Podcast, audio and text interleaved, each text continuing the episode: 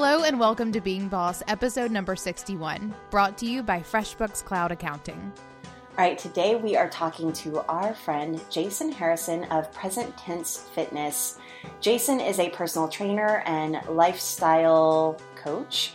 Um, and I've been following him on social media for a long time.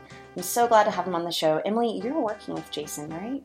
I am working with Jason. Um, first, Jason worked with me. So, Jason, um, I met Jason whenever he joined one of my group coaching programs about a little over a year ago. And so, I worked with him for six months, just helping him um, just with some business visioning fun stuff. And then, um, I don't know, a couple months ago, I got in touch with him because then I wanted to hire him to help make me fantastic as well. Get your business together. Get yourself into what you do and see it through. Being boss is hard. Blending work and life is messy. Making a dream job of your own isn't easy. But getting paid for it, becoming known for it, and finding purpose in it is so doable. If you do the work. Being Boss is a podcast for creative entrepreneurs brought to you by Emily Thompson and Kathleen Shannon. Check out our archives at lovebeingboss.com. Okay, so today we're talking to Jason from Present Tense Fitness.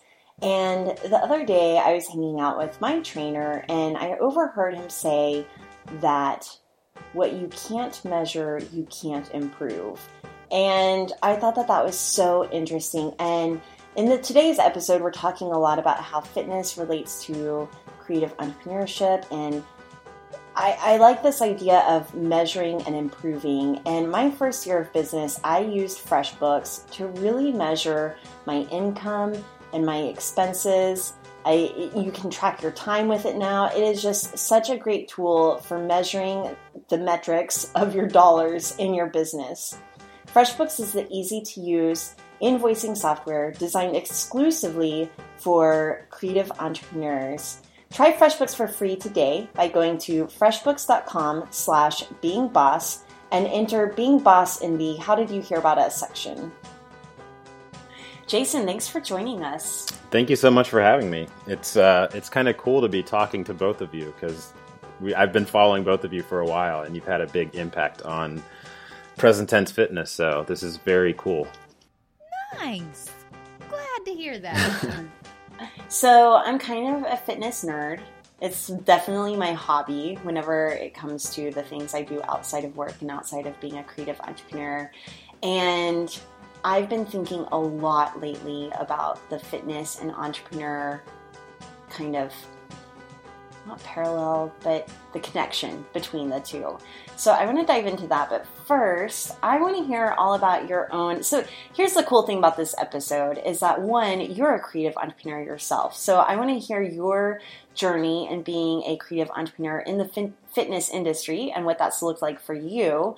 But then I also want to talk about that link between fitness and health and being a better uh, boss for it. So let's start with your journey. Tell us a little bit about your background and how you got to where you are today. Um, you know, with a question like this, it's always a question about where I start. You know, because you don't want to be the guy who says it all started when I was four. but, it, but it kind of wherever you go. okay.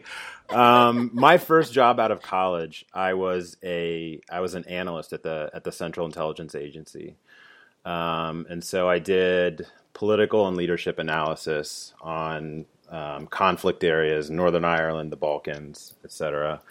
Um, and I got sort of tired of that, and it didn't. It wasn't quite the right fit with my personality and interests, and so left Washington D.C., moved back to my hometown in Dayton, Ohio, and helped start. okay, school. wait, I'm going to stop okay. you right there. Okay, yeah, let's let's let's Kathleen stop. really wants to talk about the CIA. First, Yeah. can you tell people that you worked for the CIA? Like, do we need to cut that out? no, you don't need to cut it out. Um, I was an overt employee, and what I did wasn't sexy. I did a lot of reading and writing, um, and so yeah, I was I was less James Bond and more kind of like like the nerds that you see in the background of CIA movies. like that was that that I was one of those guys. nice. But were you like the coolest looking nerd there? Because you look like you could be a Navy SEAL or like a James Bond. Well, I appreciate that. Um, of the cubicle dwellers, I was probably yeah, I was probably among the cooler cubicle dwellers. I'll, yeah, I'll cop to that. I'll cop to that. okay, so then you moved back to Dayton. Moved back to Dayton and um, helped start a, along with my wife and some other um, people who were uh, educators. We helped start a, a, a, school here in Dayton called the Dayton Early College Academy, which is still um, still up and running and a great resource for Dayton. But we weren't teachers, and we were kind of like we were kind of so. The thing you'll recognize starting here at this point when I left the CIA is like this kind of like searching, both geographically because we moved around a lot, and just like searching for like who I am professionally. Um, left teaching after a couple years and moved to New York and we moved we moved to New York without jobs. We just wanted to be in New York because it felt like us. And um, I started writing and distributing, and by distributing I mean handing to people, like bum rushing guys like Ed Burns outside of movie theaters, and like handing him scripts.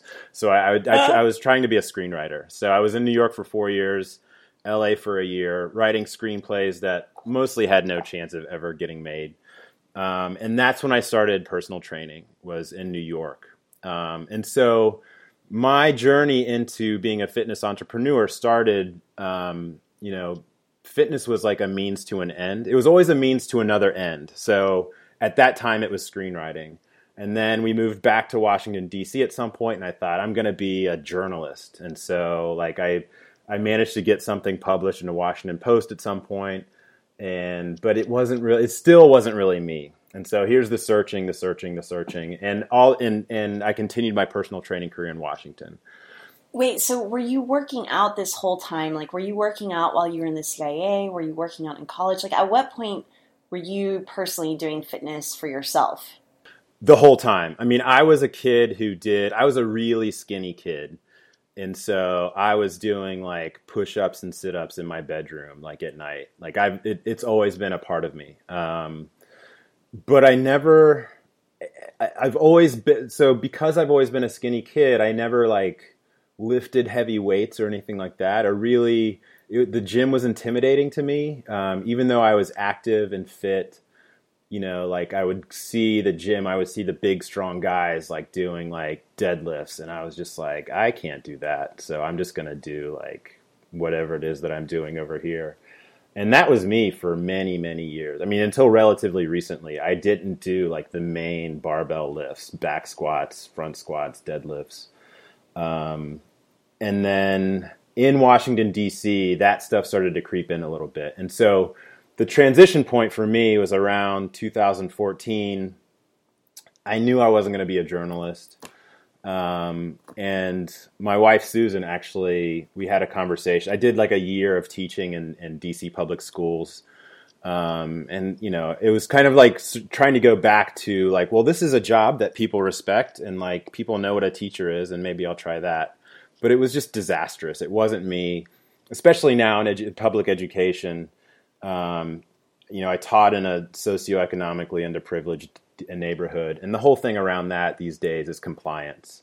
So, like, literally, I worked in a school where we made these kids walk from class to class in straight lines, and just the optics of it drove me crazy. Like, I'm not yelling at a group of black kids for not standing in line. Like, we used to do that at another time, and it wasn't cool then either. so, like, I, you know, so I, I, I left I I knew I was going to leave education, and so that's that's around the time that the idea for present tense fitness came about. And I was at that time I was like, maybe I can learn like coding, maybe I can learn like Salesforce, maybe I you know I was just searching for something. And Susan, my wife, said, you know, why don't you just do like what you do, which is like which is you you know fitness is a is your thing. You're you've gotten really good at it. Um, you're good at helping people. You're good at coaching people.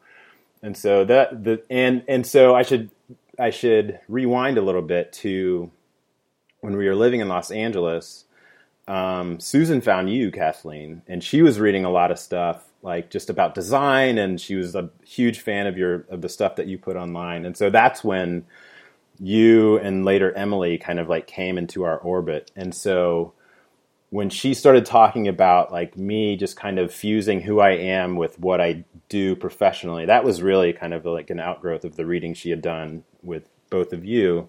Aw, and so awesome. yeah, no, that's the that's the truth. Um, and so that's when Present Tense Fitness was born, and it started off just kind of like as a blog and like personal training in a in a gym in DC. Um, but it wasn't until I mean that's relatively recently, 2014, 2015, when I really started taking this profession seriously.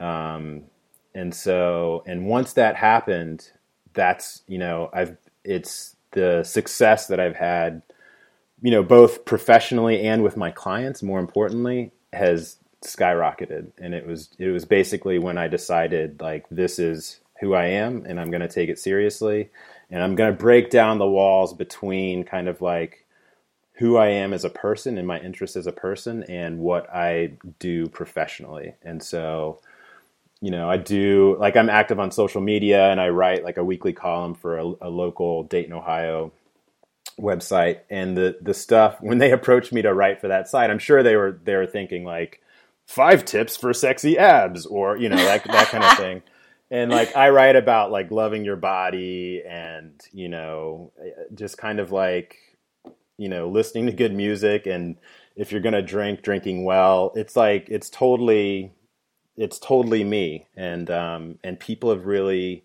gravitated toward that message. And so I feel like as long as I keep the eyes on that prize of just of just living authenticity and kind of like breathing that into the business, then then I do well. And and obviously the other part of that is I, I've said from the beginning that I want present tense fitness to be about results for my clients.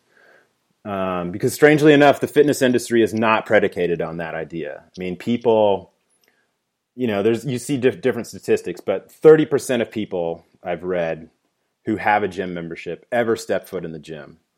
So that business model is not based on people actually changing their bodies, right? And so I've the the the low hanging fruit for me is just saying like I'm not going to be involved in anything that doesn't actually help people change. And so you know there's no and and be, and by doing that um, I can I can sleep well at night knowing that I'm not just taking money from people and I don't have to do the things that I used to hate, like working for other people. Like I, I used to work in this gym in LA, and every I had a like a monthly meeting with my manager, and every month we would have the same conversation. We would sit down, and he would go through like how many sessions I did, and then he would get to like the supplements. We were supposed to sell supplements of dubious, mm. you know, efficacy, and uh, he would say, "So it looks like you've sold. Um, oh, it looks like zero dollars in supplements this month."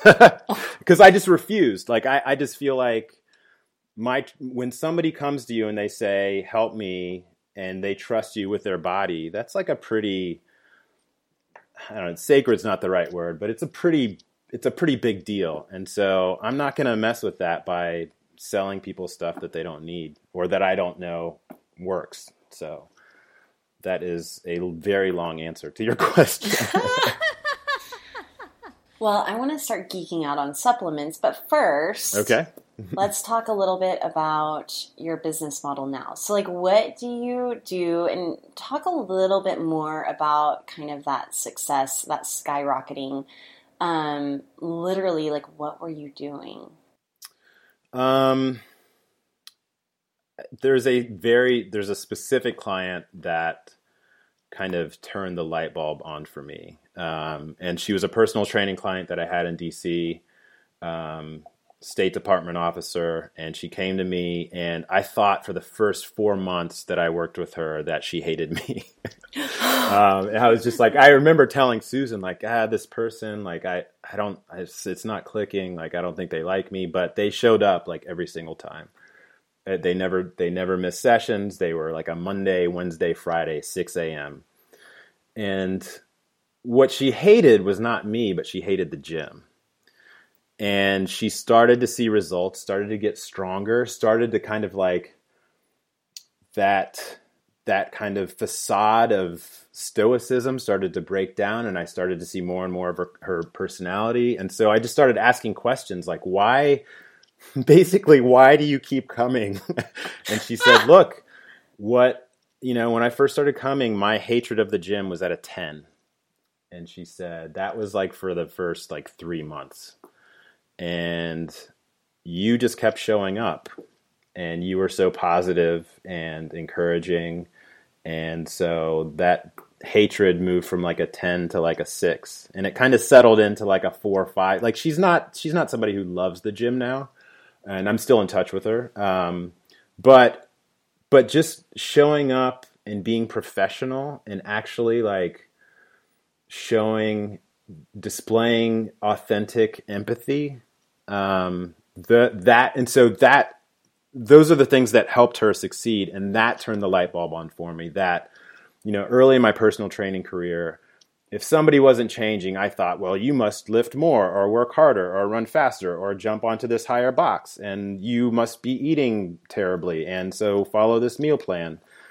And what working with that client showed me was like, no, people just want, they just want to work with somebody who's not going to judge them and who's going to show up for them every time and who's going to be, who's going to have empathy for them. And so from then on, I started mindfully kind of infusing that into my personal training business. And then later, I actually separated the personal training from the actual coaching part. So my business model now is I work with people one on one as a personal trainer, um, but then they also have the option of doing what I call lifestyle coaching. So they let's say they train with me two days a week, and it's just like basic barbell, dumbbell, kettlebell training. And then one day a week we meet and just talk about like what's going on. And i and that part of the business is like is the troubleshooting part. So it's like you know the great example is often people say like i want to eat better and so um, you know they'll like i went through the drive through on thursday and ate mcdonald's or something like that and i'll say okay well what you know what went wrong and they're just ah, i just i'm just lazy and you know they beat themselves up and i'm like oh, let's back up a little bit and what I help them realize is that the the drive-through run didn't happen, you know, after work on Thursday. It happened when they skipped their grocery store run on Tuesday. And so I just help people troubleshoot stuff like that. And it's it's not rocket science. It's not like super complicated or sophisticated, but uh, you know, and having worked with both therapists before and coaches before, sometimes it just takes talking to a, a an objective person. Um, and like it, often what happens is I'm talking to a client and I'll ask them a question and as they're answering my question, they realize something themselves like, oh, oh yeah, I, I didn't go to the grocery store on Tuesday. Like I don't even have to like point it out. They just talking through it. Um, you know, and that's those are conversations I used to try to fit in between sets. So like people would do like a set of back squats and then it'd be like all right so what'd you eat yesterday and it's rushed and it's not focused and so separating that coaching part of the business away from um, the personal training and just having a space whether you know over the phone or skype or whatever um, where we can just like settle into talking and thinking and troubleshooting um, so that's the business model is personal training and then the lifestyle coaching. Well, okay, so I want to talk about your next big move though because you've been you've been doing your personal training like at other gyms and things and you've just sort of come to a head at that. So talk about that cuz that's like a big move that I know about and I want you to say it out loud. yeah, so I think I saw this on Instagram too. Yeah, so the next big move is uh, opening a brick and mortar present tense fitness personal training studio in downtown Dayton. Um, and you know, I'm at the point where I went to a I went to a conference last year and uh, listened to a guy talk about like the business of personal training. And like many conferences, there's a lot of like there's a lot of fluff, but then there's like those two or three nuggets that you take with you. And the one nugget that I took with me is he said, you know, you shouldn't start your own gym until not having your own gym is costing you money. And that's exactly where I am now. Um, you know, I have good deals with local places that let me train my people for a, a very nice hourly rate. But even at that that great deal, that hourly rate, I'm paying more for those hourly rates than I would be in a lease in my own space. Number one. Number two, these other spaces aren't present tense fitness, and so you know, there is a there's an aesthetic, there is a um, there's a feeling that I want my space to have. Like I the like kind of the social media presence and my writing presence, I think they send a certain message and I want the physical space where people come and work with me to to line up with that message. And so it just it's at the point now where it's it's necessary. And it's it's like now that that we've put this into motion, it's killing me every single day not to have it yet. And it's just, you know, we're going through the bureaucracy of of opening a space in the city and like architects and you know building permits and all that stuff. So it's taking a while, but um. And I want to I want to paint a picture here real quick because I follow you on Instagram at Present Tense Fitness, and you posted a photo a day ago, actually, um, of a old building. It looks historical. It's all boarded up, so maybe a little even dilapidated or like it hasn't had anything in it for a while. But I loved your description, and I'm going to go ahead and read it for our listeners. Um, you said the most annoying question I have to answer about our plans for a downtown training studio is why downtown? There are some implicit biases nestled in a question like that for which I have little patience. I want diversity. I want texture. I want to be a part of something interesting and vital. I want to support the other small business owners who believe in the city called Dayton. Why downtown? Because we wouldn't, we couldn't have it any other way. Everyone is welcome in the present tense fitness galaxy. Inclusive, inclusivity, diversity, and cultural texture. That's what we've always stood for, and that's why downtown. So I loved how you wrote that. I love how much love you have for the place where you live. This is something I think about a lot being from Oklahoma City. I think it surprises people all the time. But for me, that's where there's not a lot of diversity. I'll have to be honest. That's what's lacking here. But there is a certain texture that I get here and a certain amount of like support from other small businesses. So I want to talk a little bit about that because going from um, you know, leasing out other spaces to having your own space to realizing that that space is a part of your brand and that diversity and inclusivity is a part of your brand is huge. So I'd love to hear more about that too. Yeah, I mean for for your listeners, I am a I am a black man and I grew up in a sort of post-industrial midwestern city that is still in a lot of ways deeply segregated. Um, but I have, you know, in my own family background, I have, I have, you know, my grand, my maternal grandmother was a German woman who survived World War II.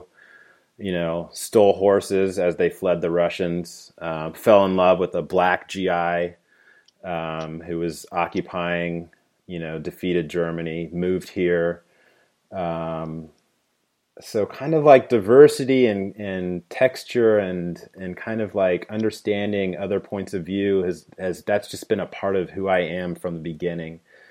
And you know, I grew up in Ohio. I felt like an alien. Like I really felt like and I, you know, a lot of people feel that way growing up. Like you feel like nobody understands you or whatever. But it wasn't until I moved away and lived in a in a few different cities and traveled internationally that I that I realized like I am not I am not a weirdo. My people are out there. And so when we moved back to Dayton um, in April, and you know we started thinking about having our own space, like I know there are others like me in this city, and um, there's a there's a local coffee shop where I'm a regular. I'm there every day, sometimes multiple times a day, and those people are there, you know, and so here's a small business that's planted its flag in downtown Dayton, and there are other small businesses who've done the same. And I want to be a part of that movement to say, like, you know, diversity is good, and and not just you know ethnic and racial diversity, but people of different you know sexual orientations, people who different tastes, people who you know people of different shapes and sizes, and that kind of inclusivity is what you know present tense fitness that's what it's always stood for to me. My first blog post when we announced Present Tense Fitness, it was a picture of me and the band The Black Crowes because they were my favorite band growing up. They're still my favorite band. Um, and it was one of those things where it was like a meet and greet before a concert before the band broke up, um, sadly. and I showed my mom the picture. And it's you have to picture like these guys look like kind of 60s 70s rockers with big beards and long hair and like and when I showed my mom the picture, she said, "You look like you fit right in with those guys."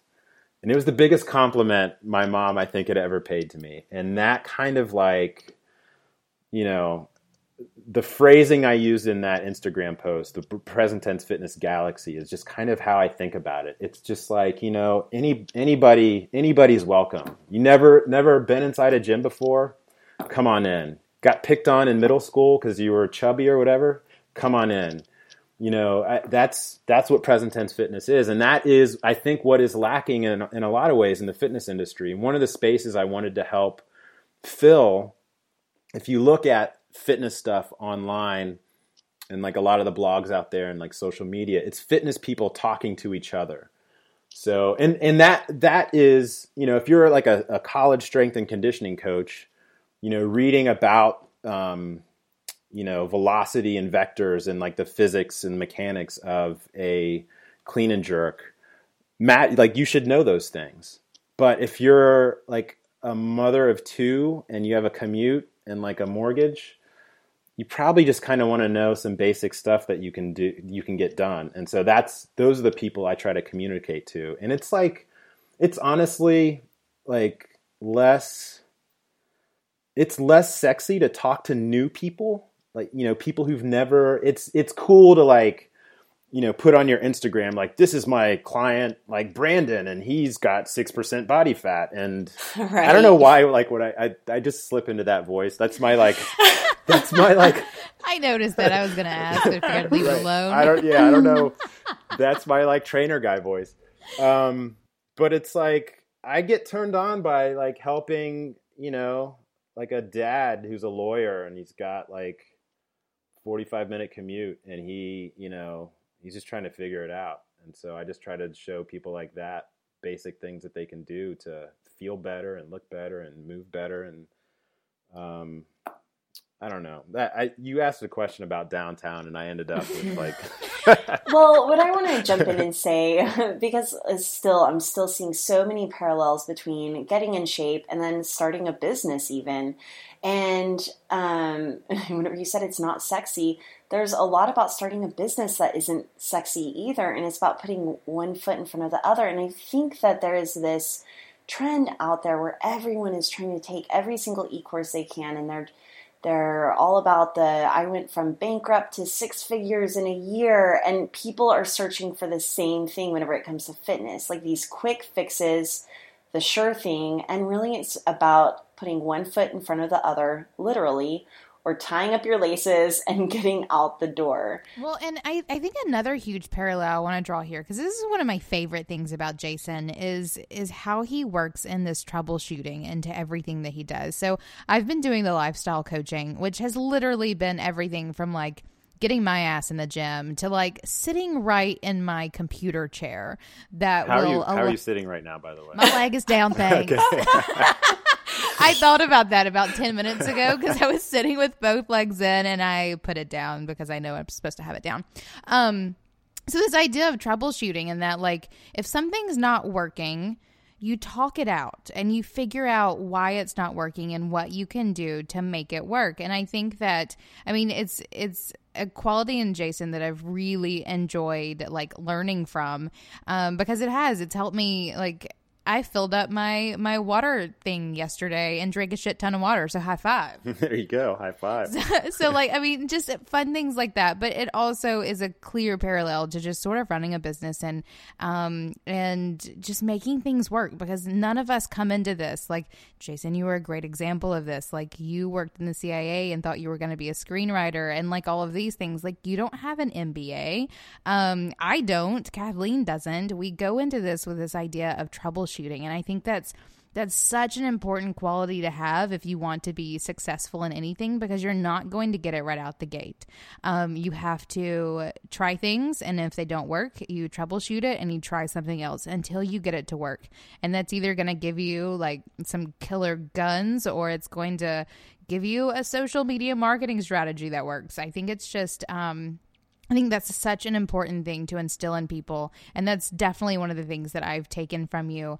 Um, and not just in terms of business, because I think I'd kind of gotten that down pat, but knowing that you can take that same, uh, those same ideas and apply them to every other part of your life um, is super huge. Yeah. I mean, I, first of all, I'm glad that you've appreciated that. I mean, that, that troubleshooting, that analysis is like you said, you, you apply it to every part of your life. And the conversations I have with clients often veer into, you know, weird areas that have nothing to do with, with a barbell um, because it's all so connected. And that's, again, something I, the seeds of that I think were planted with kind of like reading both of your work. Um, and, you know, if, if, so in a fitness context, if somebody is not sleeping well, then then it's harder for them to make good decisions around nutrition. And then it's harder for them to work out well in the gym. And then they feel bad about themselves, which sometimes can make it harder for them to sleep. It's all connected, uh, you know, by by a rope. And so, you know, the the, the analysis then needs to, you know, that you, you figure out where the where the point is that we need to fix and we get in there and we fix it. And there's no shame around how I mean, that's one of the things, both I think in, in terms of, um, you know, being somewhat of a creative person myself and um, working with a lot of creative people. Um, a lot, we, there's a lot of shame a lot of times around what the trouble point is. Um, and so we're like, oh, that it couldn't be that. Like it's no, that's silly. That's a stupid idea. And the the example, Emily knows this, um, that I that I I think about a lot is my own consumption of water. I had this water bottle that I loved for many years, and I drank it. I would fill it in the morning and drink it all day. And then at some point, it, it broke, I think during our move to Ohio.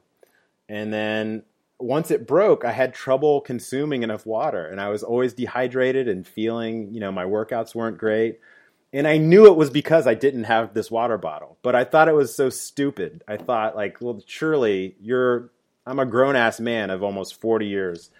I can figure out how to drink water without like that water bottle. And then it was after actually a coaching session with Emily, um, where we we talked about Emily's water consumption. And I was like, you know, damn it, just order another water bottle. and so I did. And then and lo and behold, I'm drinking enough water again. And so, you know, just not having shame around what the reasons are for stuff. Um, and the more people I talk to, the more I realize, and that, that's one great thing about this job is is I talk to so many people and I hear so many of their issues, and it's really kind of like it's really helped me see, you know, even as somebody who loves and, and craves diversity as much as I do, just how many unifying factors there are in the human existence and how. Amen. Yeah, I mean, how many of us are dealing with the same things. And so often, if you feel like something is silly or stupid, you could throw a rock and hit another person who's dealing with the same exact thing. But we spend, we waste this energy feeling shame about it. So, um, yeah, I mean, so the connection between kind of fitness and creative entrepreneurship, I think, especially for create, you know, cre- sensitive creatives, um, is that oh we are sensitive aren't we oh for sure yeah for sure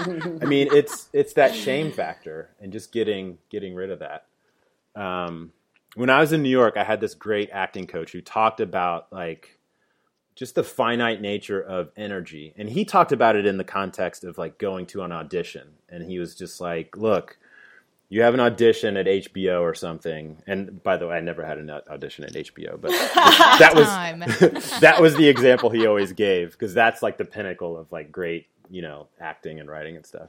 But he was like, if you if your audition is at 2 and you're rushing to catch the A train at 145 and but and your clothes aren't ready. Like you're wasting all of this energy that you should be infusing into this character that you're going to do for these producers. And so that you know that kind of like that idea of finite energy is something that's always stuck with me.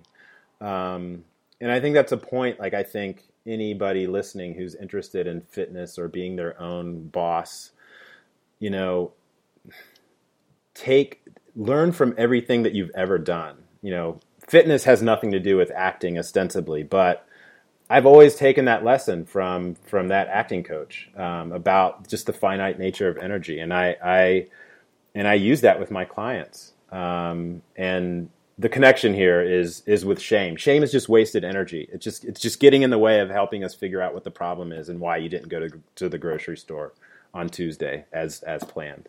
So. Hey bosses, did you have a case of FOMO? That stands for the fear of missing out. When you saw all the Being Boss magic go down for our Being Boss vacation in New Orleans? Fear not, friends, because we are planning another boss vacation this spring in Miami!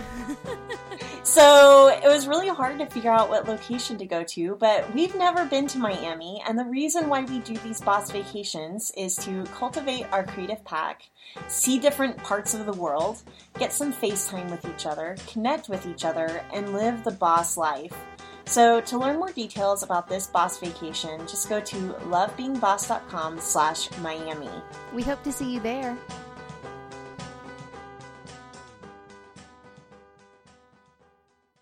I want I, I kind of want to start talking about fitness a little bit. Do it. Go for it. So, okay. So, I do have to say, though, real quick, one of my very favorite things about Jason, I know that like hiring a personal trainer or someone who's like going to lifestyle coach you like this can be such an intimidating thing. I mean, just Google Jason and look at him. it can be kind of. I'll, I'll, never forget. Never forget the first time David saw your photo. It was hysterical because most of the guys that we work with are like. Yeah, just sort of these like scrawny white dudes who want to be creative entrepreneurs. And then Jason's photo popped up on Skype once, and David was like, "There was a moment of hysterical shock. It was great. He's like, you're talking of, to who about I know what? exactly. He he compared you to uh shit some guy on on some sci-fi movie. I'll have to Google and to you because it's hysterical. Um, but um, one of my favorite things about Jason though is that he's so not a meathead. Like he's like the least intimidating meathead on the planet. I love it. That's one of my favorite things about you. Like you, obviously, super smart, very well spoken, like someone who can talk about things, um, which I think is such a huge differentiating factor in the business that you're in. So now well, talk it's about kind of fitness. like it's kind of like finding a web developer that can have a conversation. right? right. I totally agree. now we're going to get in trouble. But I actually, a lot of the personal trainers I've worked with are all super smart and thoughtful and spend a lot of time thinking about like, really just connection more than anything um, because you are in the business of working with people and working with individuals. Now, don't get me wrong, I've, I've seen some pretty terrible personal trainers who are like really just selling pot in the corner, but. That's true story. What's so funny as soon as you said that, a couple popped into my head as well. I've seen those too. Like I don't even know if that's a thing in the fitness industry, but um, so I want to talk a little bit about whenever we were interviewing Ramit Sethi a few episodes back. One of the things he talked about was he would listen to interviews with uh, CEOs of companies, and he was always wanting to know, like, what are they doing? How are they so successful? But always ignoring the part where they start their day by working out.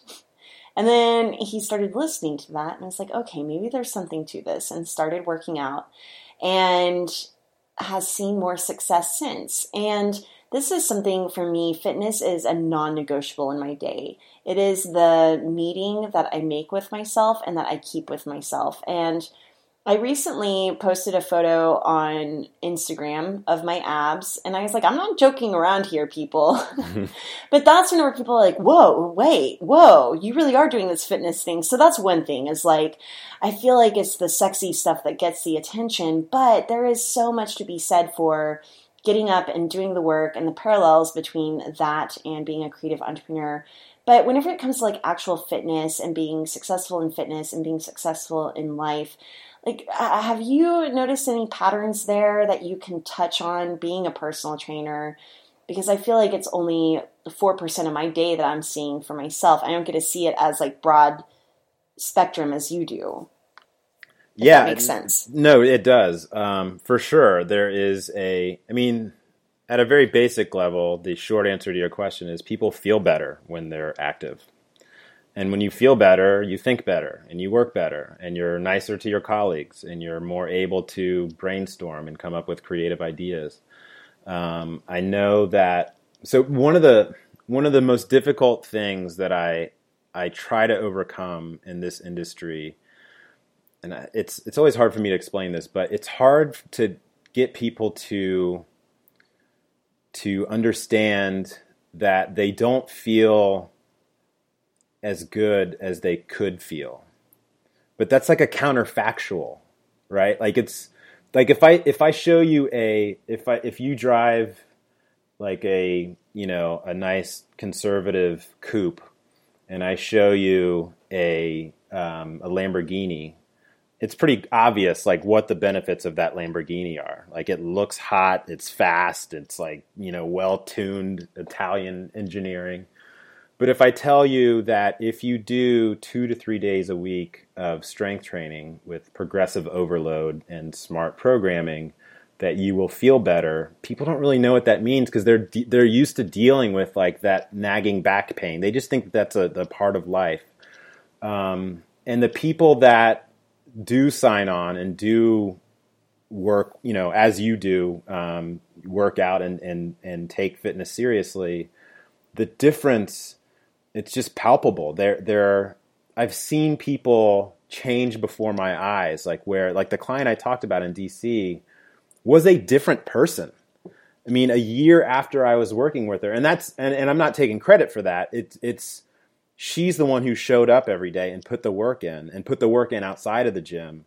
Um, and she revealed like a different personality. Um, and I can only imagine. And I've had people just the feedback I get is as people get stronger and they feel that sense of self efficacy, it has a force multiplier effect across their entire lives. They're better lovers, they're better partners, they're better coworkers, um, and that all starts with the pursuit of strength. So I I I totally I'm with you on that. Like I, I think anybody who wants to I mean, if you think about the things that we pay the most attention to and where we prioritize our time and energy, we, uh, if you, you know, the typical person that I see, they the way they schedule their time is they have all the the professional responsibilities or like work responsibilities, and then and then oh yeah, I should grab something for dinner, and uh, yeah, I guess well let me let me scroll through Facebook for a while, and then like maybe they fall into bed and what that should look like is if you if you think of a calendar is blocking off 7 to 8 hours of sleep every night. So those hours are gone. That's non-negotiable. Then you block off like okay, how am I going to feed myself? like how will I take get food and put it into my face? Um, and that's that that time should be non-negotiable. Actually preparing the food for you and your family. Um, and then how will I move well? And then with the time that remains, that's when you work. That's when you do the other stuff. But we do the exact opposite of that. Um, and it's hard. We're all so insecure about time. Like, oh, if I if I just had more time, I can't. I don't have time to cook, or I don't have time to to go to the gym. I you know I, I am busy at work. I, I can't. I can only get five hours of sleep. And it's a it's a fiction that we tell ourselves. When in actuality, if we slept well and ate well and moved well, we would do all the other stuff in our lives so much better. And I've seen it time and time and time again. I want to talk a little bit about time because I think it is an interesting dimension to play with. or an interest like because you can truly stretch it and shorten it and bend it. I mean, if you start thinking about time right now, think about how fast some hours fly by and how slowly some minutes creep by. Like it's not is it I mean, is time even a real thing? We could I feel like I've been smoking some We're going in a very different direction now, guys. But what I'm trying to say is with blocking all of those things out, don't even think about um, you're putting yourself in debt with time. You know, because I think that whenever you approach it that way, really what you're doing is investing. So it's really like an investing mindset versus a going into debt mindset. Um, you're not going into debt by putting money into uh, 401k. You are investing it. And I think that that's the same thing with sleep, food, and working out, which are definitely my priorities in life. Um, yeah, and I think that's a perfect analogy because you know, um, saving for retirement or putting or putting money away, that also it tends to be this kind of thing that is off into the future, and it's almost like you have to play, you have to run a counterfactual in your head to, okay, I'm 65. Do I want to be, you know, what do I want that to look like? And it's just it's so far off um, and it can feel like it's exact. That's a great point. Like it can feel like a deficit. Like, well, if I if I take this money and put it into my savings or put it into my 401k, then I don't have money to you know pay like a two hundred and fifty dollar cable bill. Um, and yeah, I mean that's just a mindset thing. It's, so let's talk about um, your name actually for a minute because it's present tense fitness.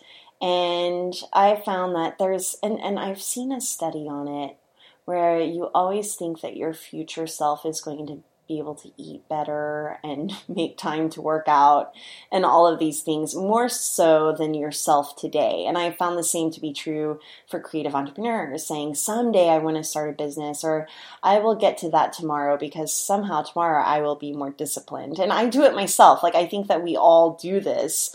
So I wonder how your name fits into that idea and just kind of the idea of just getting started today and what that means for you. Yeah, I I mean present tense fitness is my brother and I have this joke where we like will like I'll send him a text and I'll say like, "Yeah, what are you doing today?" and he'll list off like like half a dozen things, you know, that he's done between 6 a.m. and 7 a.m. Like I volunteered, I worked out, I meditated, like all these things that, you know, and it's just a joke on the idea that, you know, we always think that there's some like perfect version of yourself out there that can that can do all these things.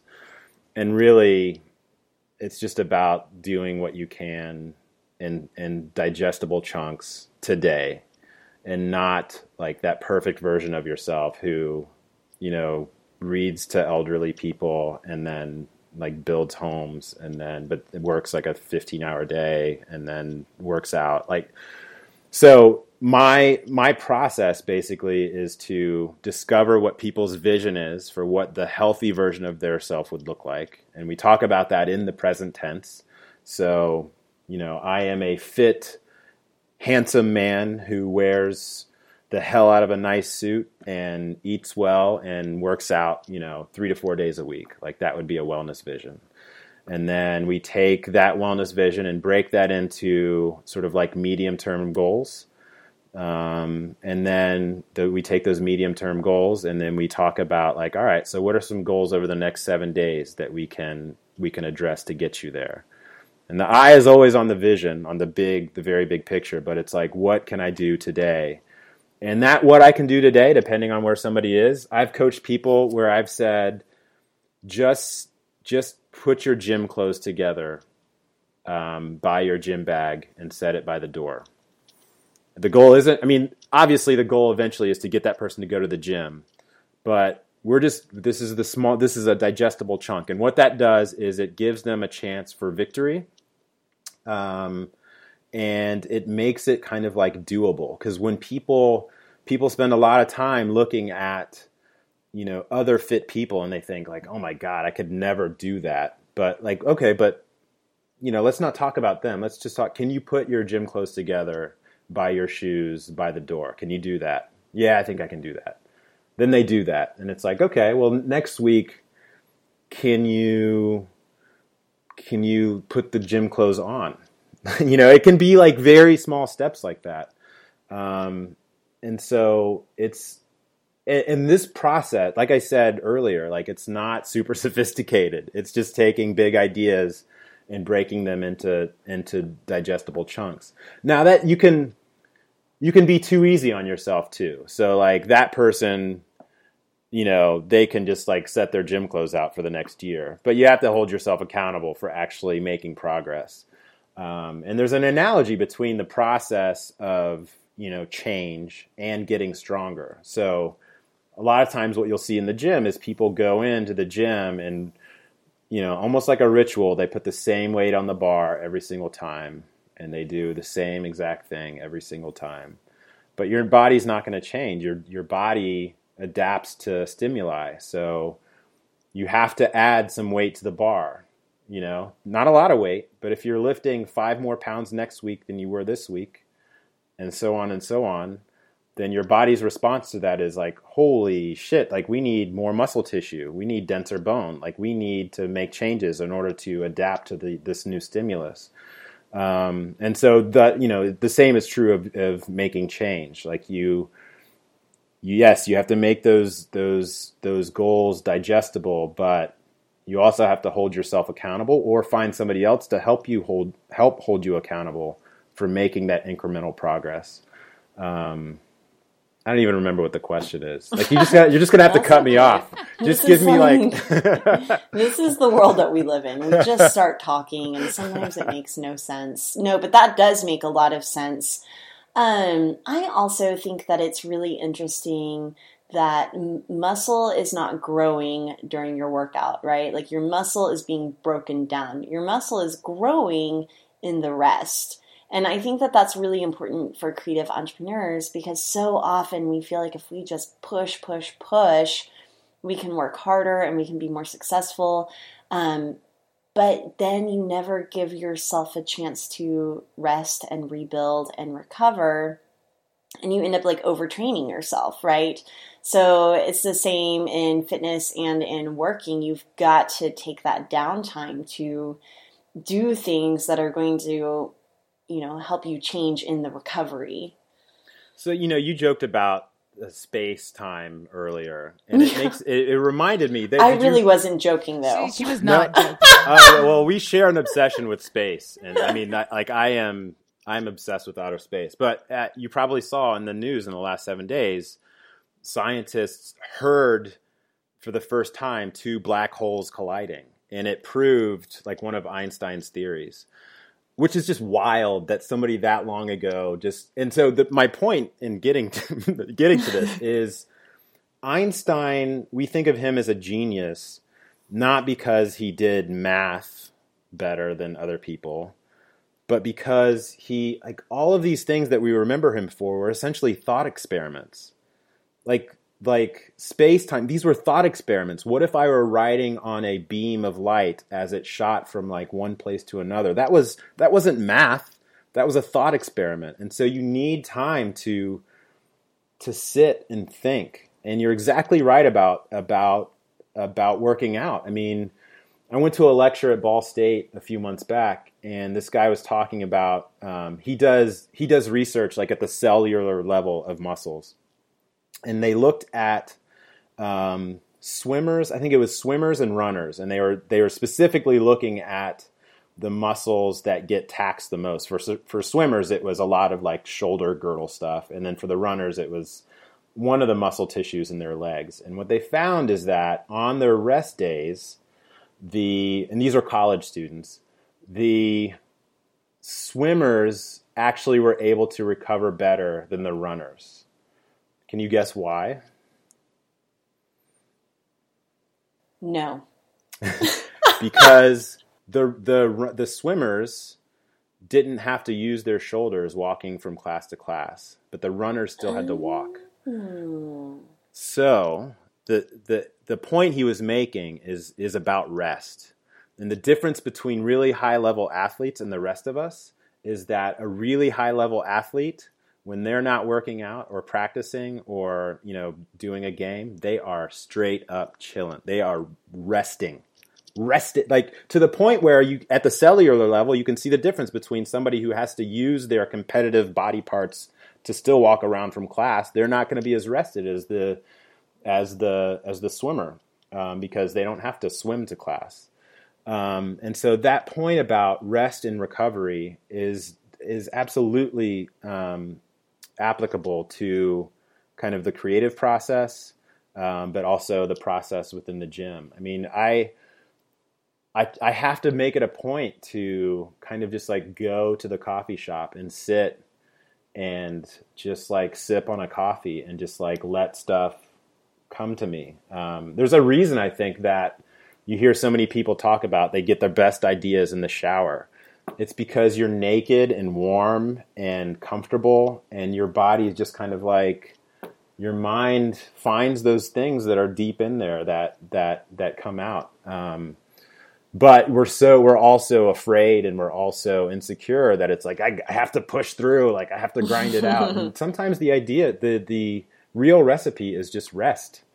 The strongest people I know, um, they talk so much more about rest and recovery than like than like the bros you see at the gym. Like the there's this guy there's this guy who runs this um, this guy Chad Wesley Smith who's like a he's like a 900 pound deadlifter like he and I don't even occupy the same universe like he is at a level of like strength and performance that I like I'm not even but he he talks about like what he eats and he talks about rest and he talks about like you know he's a competitive power lifter and he says you know people waste their their time in the gym always going for personal records. He's like i don't set personal records uh, you know in, during practice. I set those on the you know when it's go time. And you know i think i think there's a lesson to be learned there. Like you're not gonna it's about consistency and smart work. It's about hard work too, but if you're not resting and you're not, you know, to bring it back to a creative entrepreneur, if you're not thinking deeply, then you're just kind of like bopping around with the rest. I mean, I assume that most creatives are doing what they do because they want to they want to make a a unique contribution to the world and those unique contributions don't come from the grind. They come from like inspiration and sitting and just like you know letting their mind do the great work that it can do.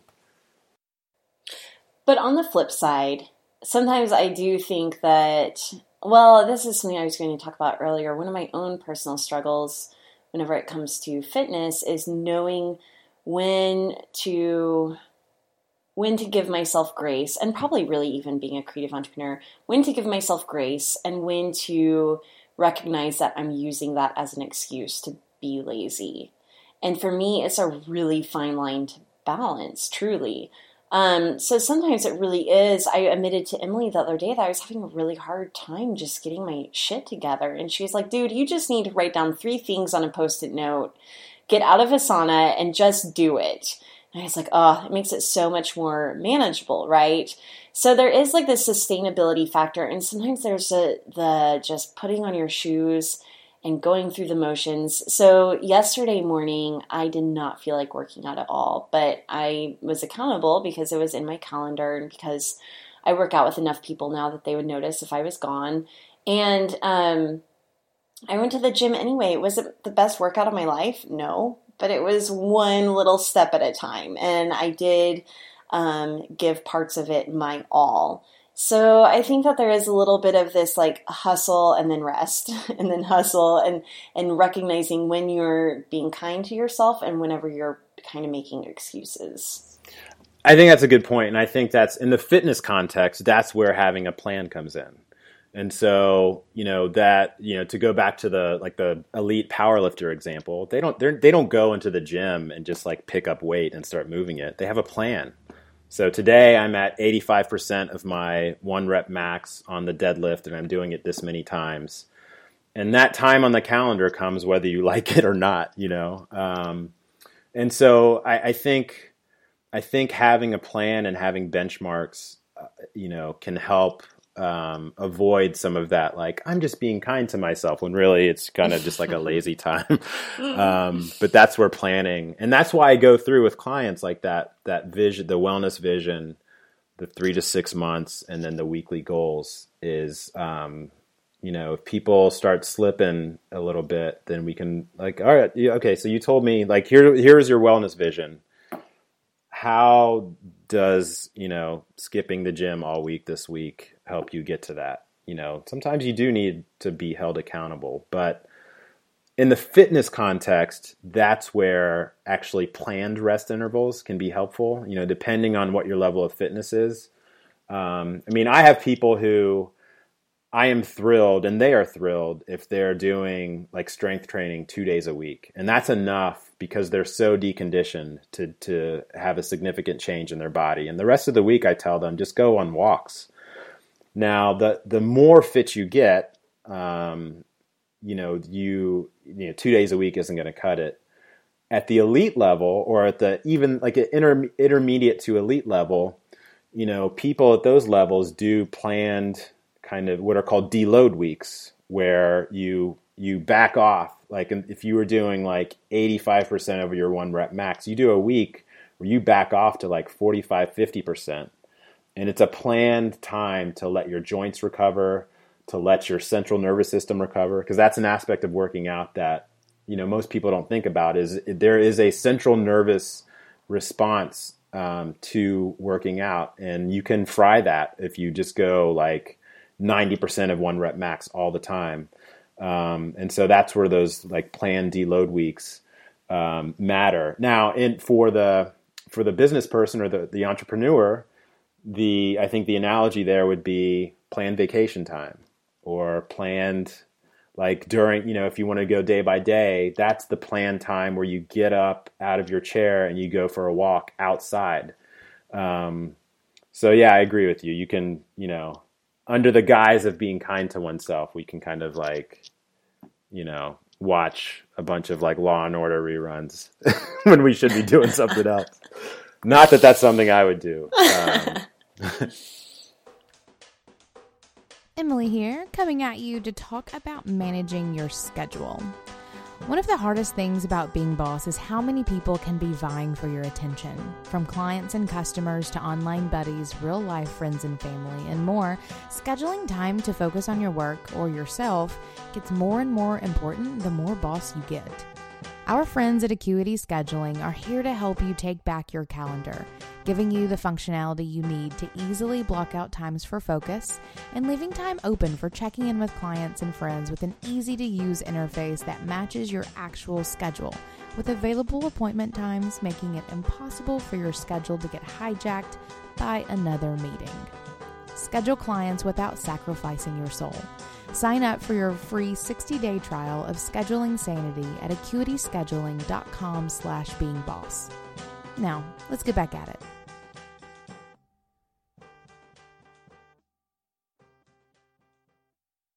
Emily, Hello. say something. say something before we get an email. Kathleen's talking too much. Kathleen talks too much. I just like listening. That's a true story. Um, no, I think, I mean, I think that your message about strength and the troubleshooting and just all that you put into what it is that you do is what makes you so good at, at, getting results from your clients, but also just sort of being a good business person. And I think that there are so many parallels that we can draw between, you know, being physically fit and having a healthy business, um, or being being a productive and healthy entrepreneur. Um, it's all about hustle, but also pairing that with some really hardcore rest. Um, and if you I don't know, if you just do what you love and and take care of yourself and and invest in yourself as well as your business. Um, I mean, just success is there, and uh, I don't know, spiral into platitudes. But let's go into some like practical fitness things that creatives can start doing right now if they know they need to be taking care of themselves. Um, one thing you guys were talking about earlier was water, and I've been slacking there. And it's so funny because it is one of those things where, like, why am I crying today? Why am I so moody? Oh, I'm dehydrated. And it seems so dumb that that could be the reason, but so that's my, my my advice is everyone should be drinking more water but jason what is some of your advice on how people can get started today with working out or just getting healthier so the I, I think the first thing I would say is is to focus on sleep, and that is probably the single most important thing somebody can do. So you asked about working out, but um, like, what if you have a baby that wakes up six to eight times a night? yeah, and that's You need to get a new baby. Get rid of the baby. Does anyone Yeah. want to adopt a baby? and honestly, that's that is. Um, so you have to deal with the reality of your actual situation, and mothers know in a way that nobody else does um, that sometimes you're just not going to get enough sleep. But it's you know taking the situation that you do have and then maximizing the amount of sleep that you can get. So making sure that you're sleeping in a cool, dark room. So yes, your baby's going to wake up. It's going to be hungry. You're going to have to go, you know, um, Deal. feed, feed the baby or deal or do comfort. whatever it is that you do with a Yeah. hungry baby. yes, right. Is it? Do you just throw meat into the room and close the door? again? Throw a pile of bacon at that baby. right. Um, I sounded like such a dude there. Like you just you, you feed it and you. Uh... yeah. Okay. Um, first of all, it's not an it. It's a, a human being. Okay. So, but you maximize the the amount of sleep that you can get. Um, uh, taking it away from you know somebody who has a disruptive sleep pattern, mothers, firefighters, uh, shift workers. Um, you know, just make sleep a priority. So, you know, and you've, I'm, I know you both have heard all the things about turning electronics off an hour before bed. Um, one of the things I coach, I've coached clients through is coming up with some sort of evening ritual Mm-hmm. uh, to kind of like set the the mind to okay now it, it's like wind down time. So I had a client um, who was a hard charging um, corporate lawyer, and I worked with her to come up with a tea ritual that she did with her with her daughter. And so every evening they would make tea, and that was the signal to both of them that it was time to wind the night down. And so if there are things like that that you can incorporate to help you get more sleep, that's where I would start. And so, connected to that, then, um, you do your bedtime ritual, you go to bed. Before you go into your bedroom, fill a big glass of water and put it on your bedside stand. When you wake up in the morning, drink it down. Um, just like, you know, it, it's just a way of kind of like building hydration into into your into your daily habits. And then when it comes to working out, I mean, it's there are different answers for different people. If I were the king of the universe, um, I would say that everybody would be doing some type of strength training workout three days a week. But there are some people who genuinely do not like the gym, or or for whom it's genuinely difficult to get to the gym just by geography. Like the closest one is like 25 minutes away then I would think, okay, if not strength training, some sort of weight bearing exercise, and that that looks different for different people. Some people love yoga, some for some people it's Pilates, but some sort of progressively overloaded weight bearing exercise. Um, Tell us what to- that means, progressively overloaded. progressively overloaded just goes back to the point that I was making earlier about um, lifting more next week than you did this week. And so that progressive overload is what prompts the your body to actually change and grow more tissue. Um, and if you don't have access to like a gym or you're scared of that, it might be doing uh, like more push-ups next week than you were this week. Would that be right. a progressive overload? Okay. Yeah, and that so that would in in that case you you would be changing what in like fitness circles we would call like the volume. So you would that would be the um, that would be the um, that would be the thing that you would switch to make it more difficult on you. Is like you know this week was 10 push-ups next week it's 15 push-ups now eventually you're going to run out of like numbers of push-ups that you can do and then you're going to need you're going to have to decide like you know whether it's time to um, invest in some weights and that can be i mean honestly there's um, you can get these adjustable dumbbells for like i think less than $300 um, where it's like two and a half pounds up to 52 and a half pounds and um, if you don't want to go to the gym you get a, a, a, pair of those and that will last a lot of people a very long time um, you know you can do with something called a goblet squat where you're holding the dumbbell and you can do squats with like the 50 pound dumbbell. Um, I think the, the most important thing I would say is if you so you hate the gym, um, maybe you don't have exercise equipment at home. The one thing I would say is everybody, and that means everybody, needs to learn how to squat.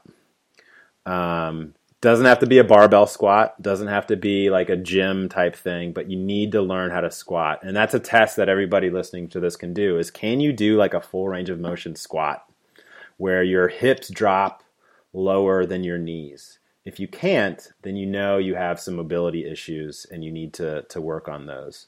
Um, you know, there's there's some debate like in fitness circles like you know some people say like oh a squat isn't a squat unless you go like ass to grass unless your butt drops all the way down and some people are like no that's stupid like you don't have to so within your own anatomy and and you know mobility in your own range of motion you everybody needs to learn how to do a squat properly and there's like a ton of videos out there on youtube um, where and we'll can, be sure to link to one in our show notes yeah, that that would be that'd be cool. Um, where you can where you can learn how to how to squat. That that's the most important thing you can do because it's it's something that every single person does every single day, and it's kind of like the foundation of all athletic and you know just kind of like functional movement. So learn how to squat, and then and so then do a hundred of those a day, and you'll look like Beyonce.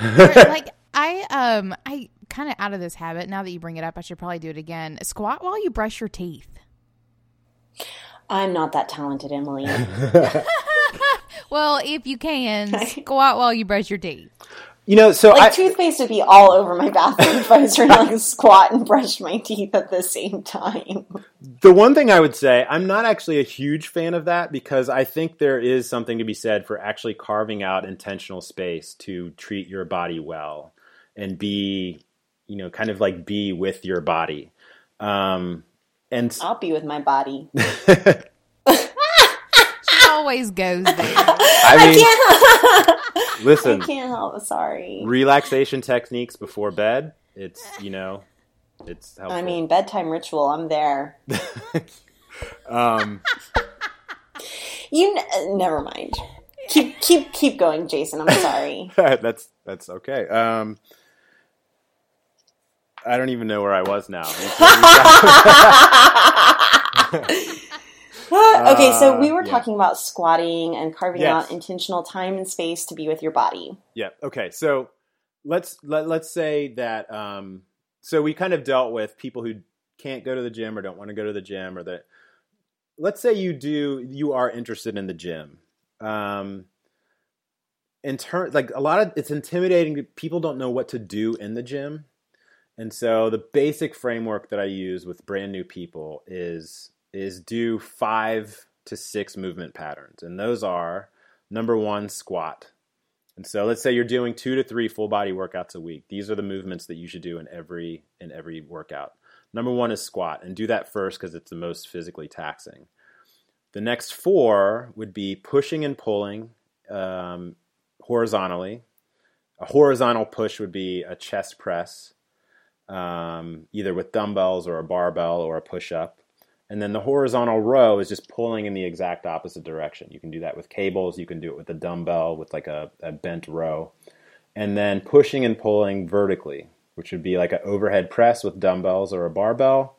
Um, and then the pulling vertically would be like a pull up or a lat pull down or a cable pull down.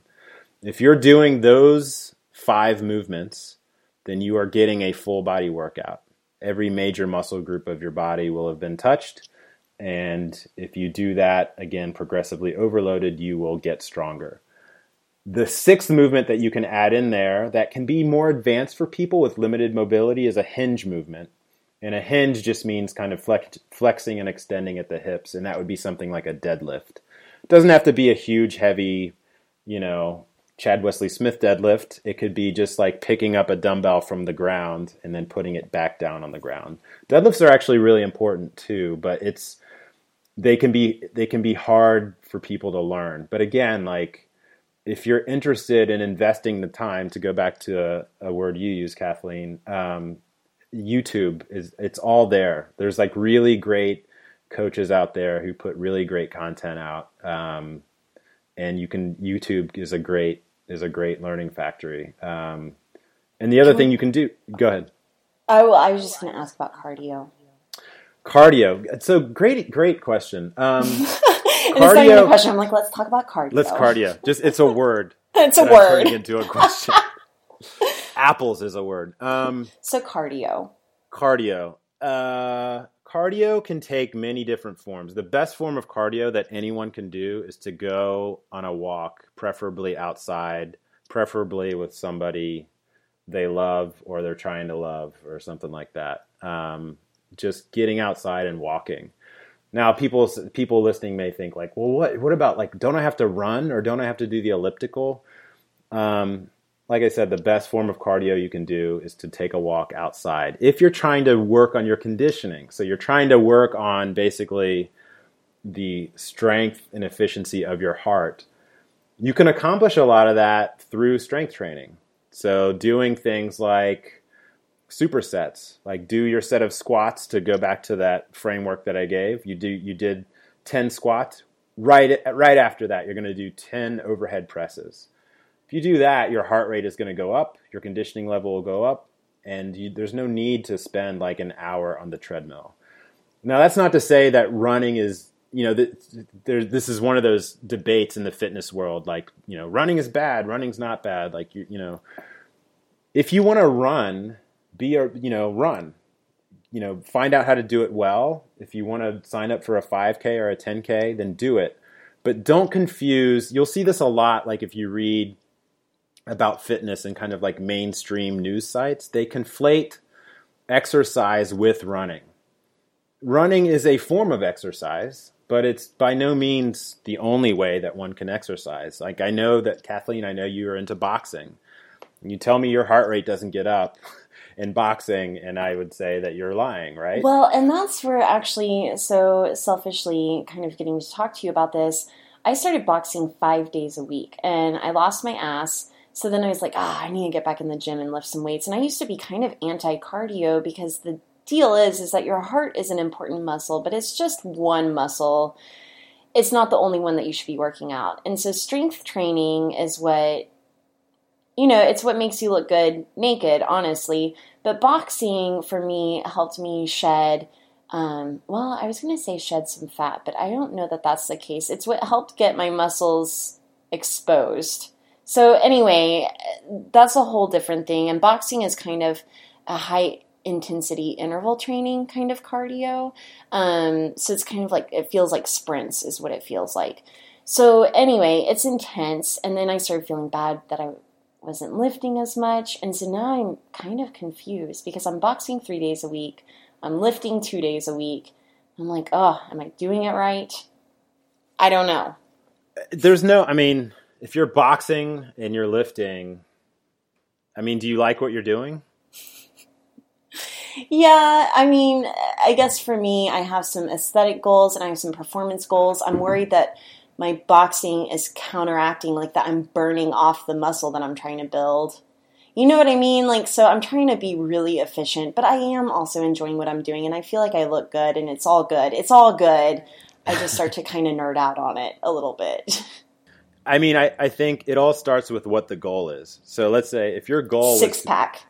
six pack. Okay. Well, I mean, six pack, you can achieve that through boxing and a combination of lifting. But if you want an ass, then yeah, like, you know, then lifting is kind of your thing. But like, uh, you know, you, you can, this goes back to the idea of like shaming and like, you know, if you're doing what you like to do and, and you're happy with the results, then there's no right or wrong when it comes to that. You know, like people, people say like i really love yoga. And it's like well then do yoga. Like there's no right or wrong. As long as you're doing weight bearing exercise um, and as long as you're doing something that helps you stay in good condition and you're happy with your body and you're happy with the results and you're eating well then then that's it. Like there's no right or wrong when it comes to that.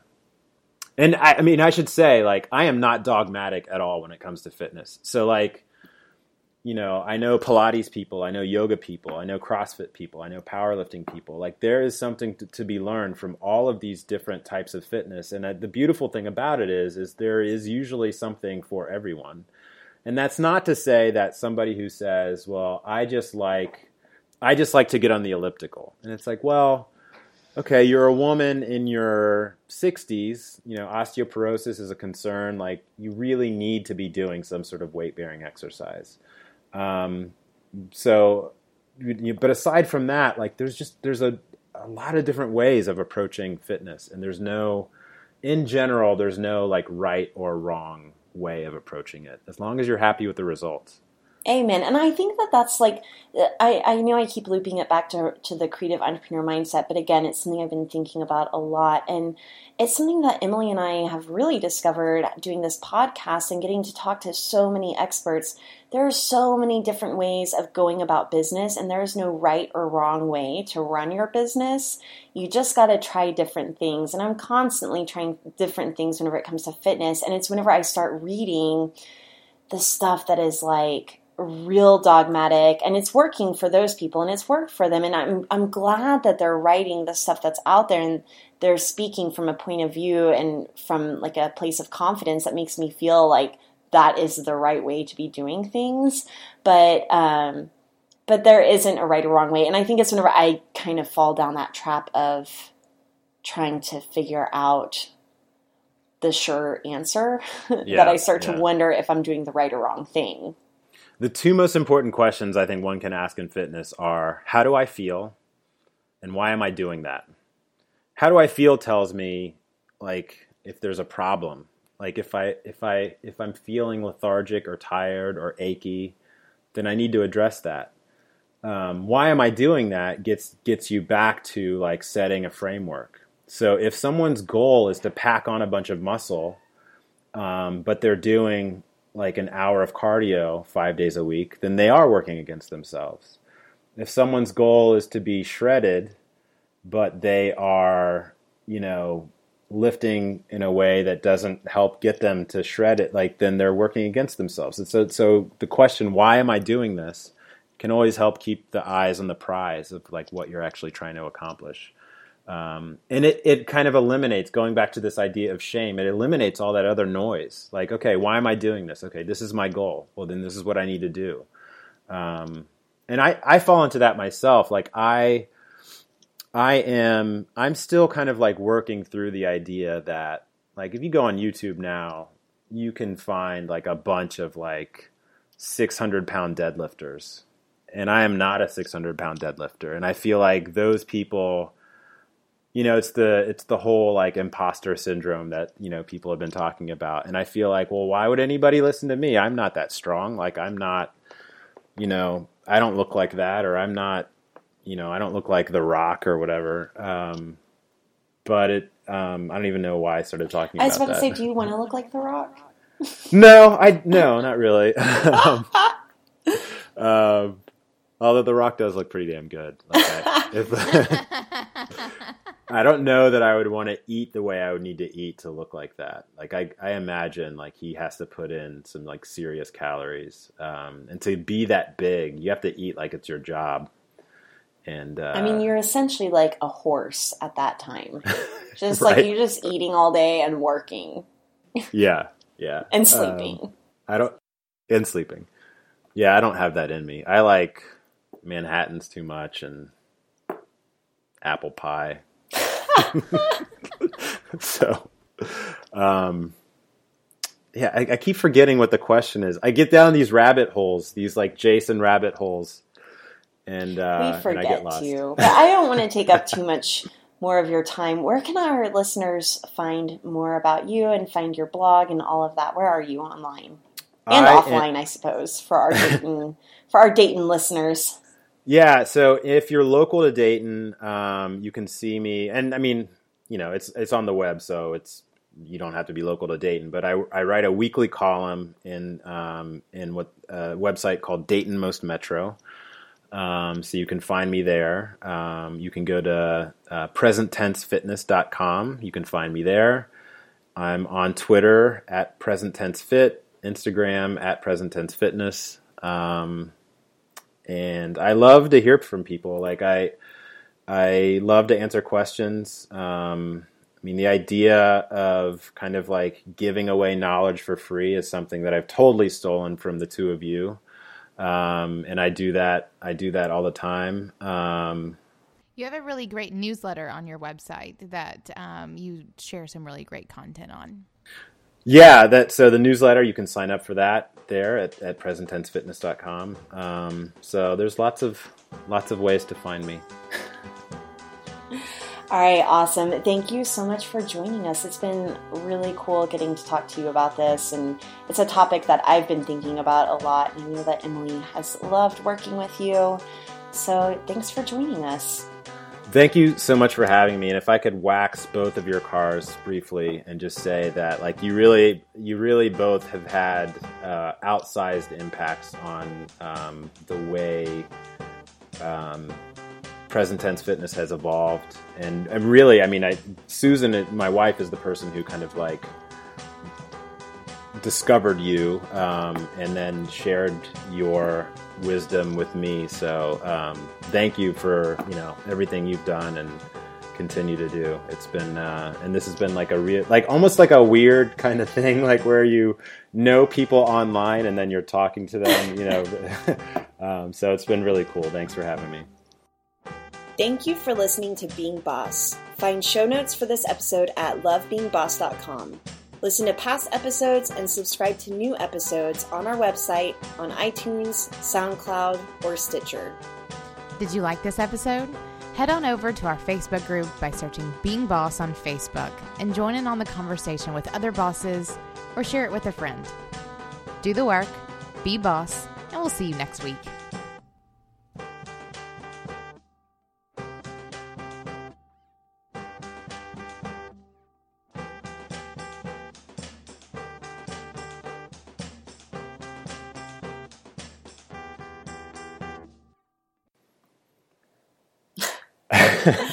We're all speechless.